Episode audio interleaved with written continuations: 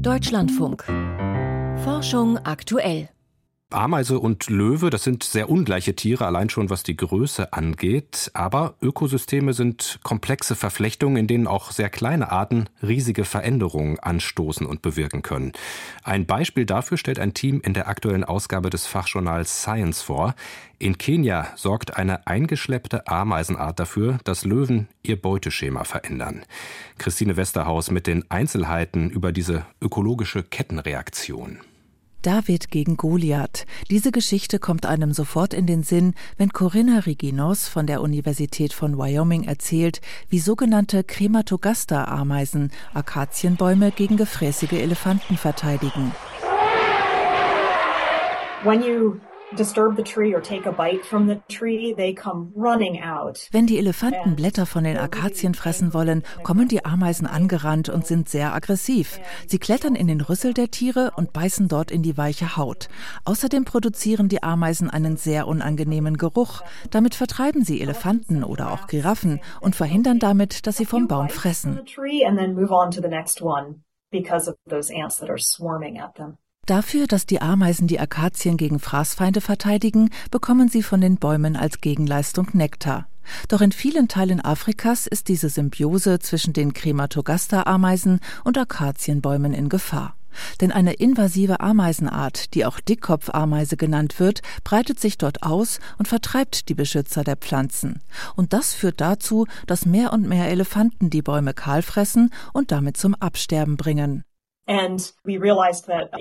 Wir haben gesehen, dass die Zahl der Akazienbäume in Gegenden, in denen sich die fremde Ameisenart ausbreitet, sehr schnell dezimiert wurde. Und wir hatten die Vermutung, dass sich das darauf auswirken würde, wie Zebras und andere Arten diese veränderte Landschaft nutzen. Und dass es auch Konsequenzen hat für diejenigen, die diese Tiere jagen.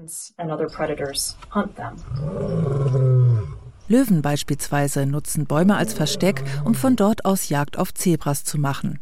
Um die Folgen für diese Räuber-Beute-Beziehungen zu untersuchen, verglichen die Forschenden Gebiete in der kenianischen Savanne, in denen sich die invasive Ameisenart bereits ausgebreitet hatte, mit Regionen, in denen das noch nicht der Fall war. Dabei zeigte sich, dort, wo die neue Art die natürlich vorkommenden Ameisen vertrieben hatte, änderten die Löwen ihr Beuteschema. Wir haben gesehen, dass Löwen in Gebieten, die von den invasiven Ameisen befallen waren, weniger Zebras töteten. Die veränderte Landschaft brachte die Löwen dazu, mehr Büffel anstelle von Zebras zu jagen. Was überrascht, denn Büffel sind keine leichte Beute. Sie sind sehr stark und es ist schwierig, sie zu töten.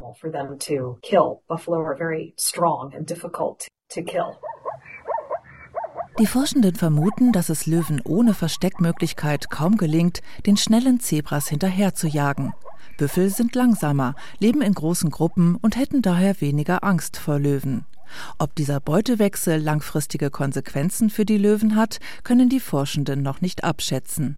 We don't see any impact to the lion. Bisher sehen wir keine Veränderung bei der Zahl der Löwen, aber man kann sich vorstellen, dass sie langfristig ihre Gruppenstruktur und Jagdstrategie ändern müssen, um weiterhin genug Nahrung zu finden. Außerdem sollten wir im Auge behalten, was die Veränderungen für all die anderen Arten in diesem Ökosystem bedeuten. Denn es sind starke Umbrüche, die die Invasion dieser Ameisen auslösen.